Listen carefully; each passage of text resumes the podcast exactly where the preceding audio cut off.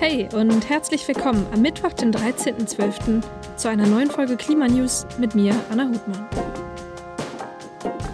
Heute sprechen wir über die desaströsen Entwicklungen auf der COP, über Milliardenentschädigungen an Kohlekonzerne und das neue Klimaschutzgesetz in Niedersachsen. Dazu habe ich auch mit Carla Bauszus gesprochen, die sich bei Niedersachsen Zero für ambitionierte Klimapolitik einsetzt. Los geht's! Klimakonferenz am Limit. Die Weltklimakonferenz in Dubai wird in diesen Tagen zu Ende gehen. In den letzten zwei Wochen gab es tatsächlich immer wieder kleine Hoffnungsschimmer auf ein COP-Abschlussdokument, das ähnlich wichtig wie das Pariser Klimaabkommen hätte werden können. Größer denn je ist deshalb jetzt die Enttäuschung über den vorgelegten Beschlussentwurf. Erst am Montag präsentierte die emiratische COP-Präsidentschaft ihre Version für den zentralen Beschlusstext der Weltklimakonferenz. 11.000 Wörter lang ist er. Einen Ausstieg aus fossilen Energien, also einen Ausstieg aus Kohle, Öl und Gas, sucht man darin vergeblich. Stattdessen haben es Technologien in den Text geschafft, die KlimawissenschaftlerInnen für Fake-Lösungen halten. Sogar Bundesaußenministerin Annalena Baerbock lehnt den Entwurf ab. Sie sprach am Montagabend von einer Enttäuschung. Der Text sei nicht akzeptabel. Und auch der EU-Klimakommissar Wöbke Huckstra ist enttäuscht. Er sagt, es sind zwar ein paar gute Dinge darin, aber insgesamt ist es eindeutig unzureichend und nicht angemessen zur Bekämpfung des Problems, das wir hier bekämpfen müssen. Und das stimmt. Die vorgelegten Maßnahmen reichen laut vielen KlimawissenschaftlerInnen und auch einer Untersuchung der Internationalen Energieagentur nicht aus, um die 1,5 Grad Grenze einzuhalten und daraus folgende Kipppunkte zu verhindern. John M. Silk, der Minister für Naturressourcen und Handel der Marshall-Inseln, die besonders stark von den Auswirkungen der Klimakrise betroffen sind, sagt, wir sind nicht hierher, also zur COP, gekommen, um unser Todesurteil zu unterschreiben. Wir sind hierher gekommen, um für 1,5 Grad zu kämpfen und für die einzige Möglichkeit, dies zu erreichen, nämlich einen Ausstieg aus fossilen Brennstoffen. Wir werden nicht schweigend zu unseren Wassergräbern gehen. Da etwa zwei Drittel der weltweiten Treibhausgasemissionen durch die Nutzung fossiler Energieträger entstehen, wird es die nächsten Tage in der Verlängerung, in die die COP gehen wird, um alles gehen. Und wir halten dich hier auf dem Laufenden.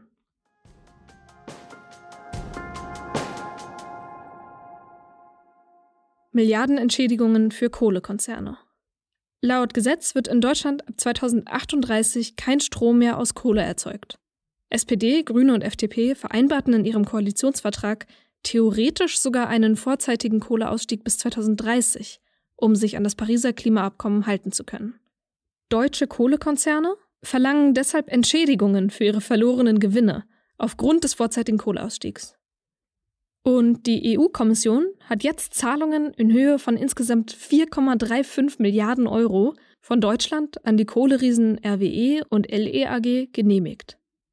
Die EU-Kommission erklärte, dass die staatliche Beihilfe notwendig sei, um den Kohleausstieg zu ermöglichen. Die finanzielle Unterstützung zielt darauf ab, die Stilllegung von RWE Braunkohlekraftwerken im Rheinland und von LEAG-Anlagen in der Lausitz zu kompensieren. Die entgangenen Gewinne von RWE seien aber noch immer höher als die gezahlte Entschädigung. Eigentlich ein Paradox, denn deutsche Kohlekonzerne erhalten nun Milliardenzahlungen als Entschädigung für den vorzeitigen Kohleausstieg, obwohl sie jahrzehntelang Profite auf Kosten des Klimas eingefahren haben.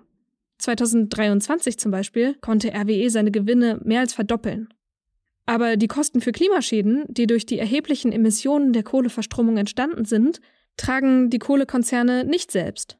Diese Kosten werden letztlich von der gesamten Gesellschaft getragen. Milliardenzahlungen an Kohlekonzerne als Entschädigung für den vorzeitigen Kohleausstieg bleiben also wirklich fraglich.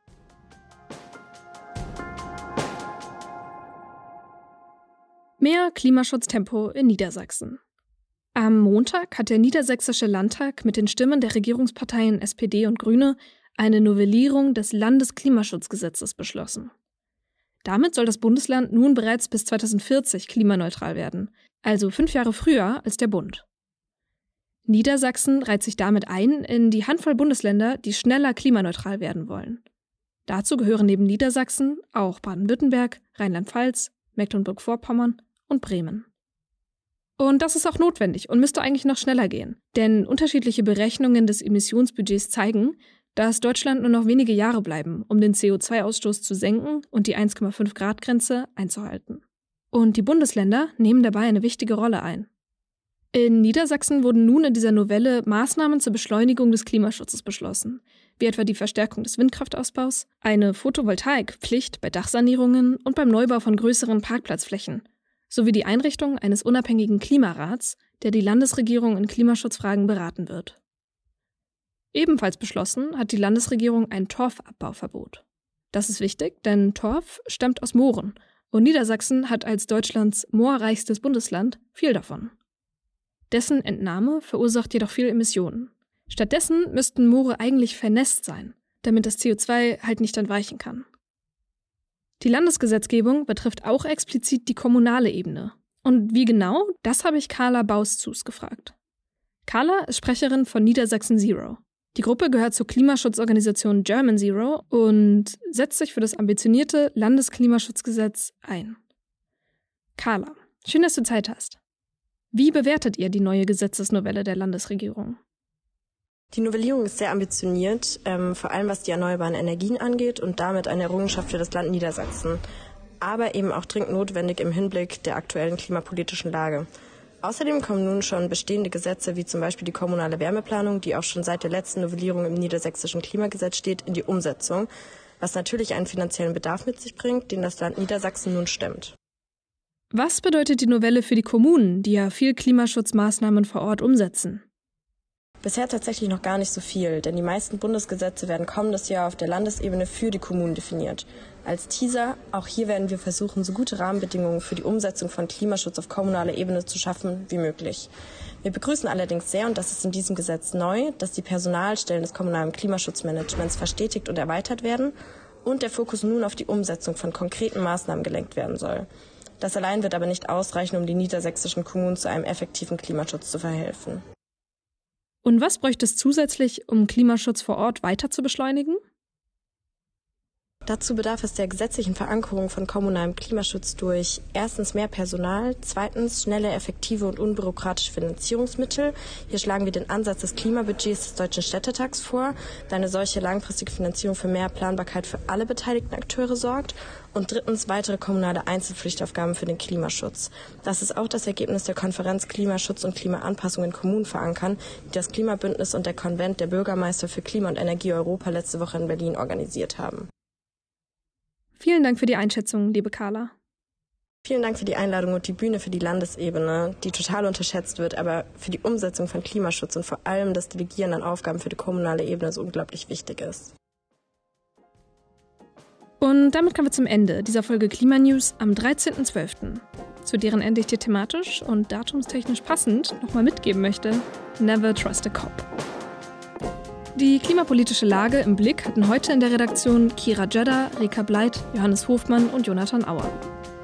Ordnung ins News-Chaos gebracht habe dann am Mikrofon und in der Produktion ich, Anna Hutmann.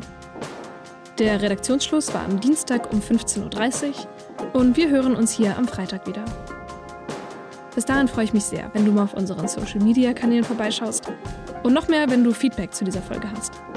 Lass mich wirklich gerne wissen, was dir gefallen hat und was dich noch interessieren würde. Entweder per Mail, per DM oder direkt über Spotify. Bis dahin, alles Liebe erstmal.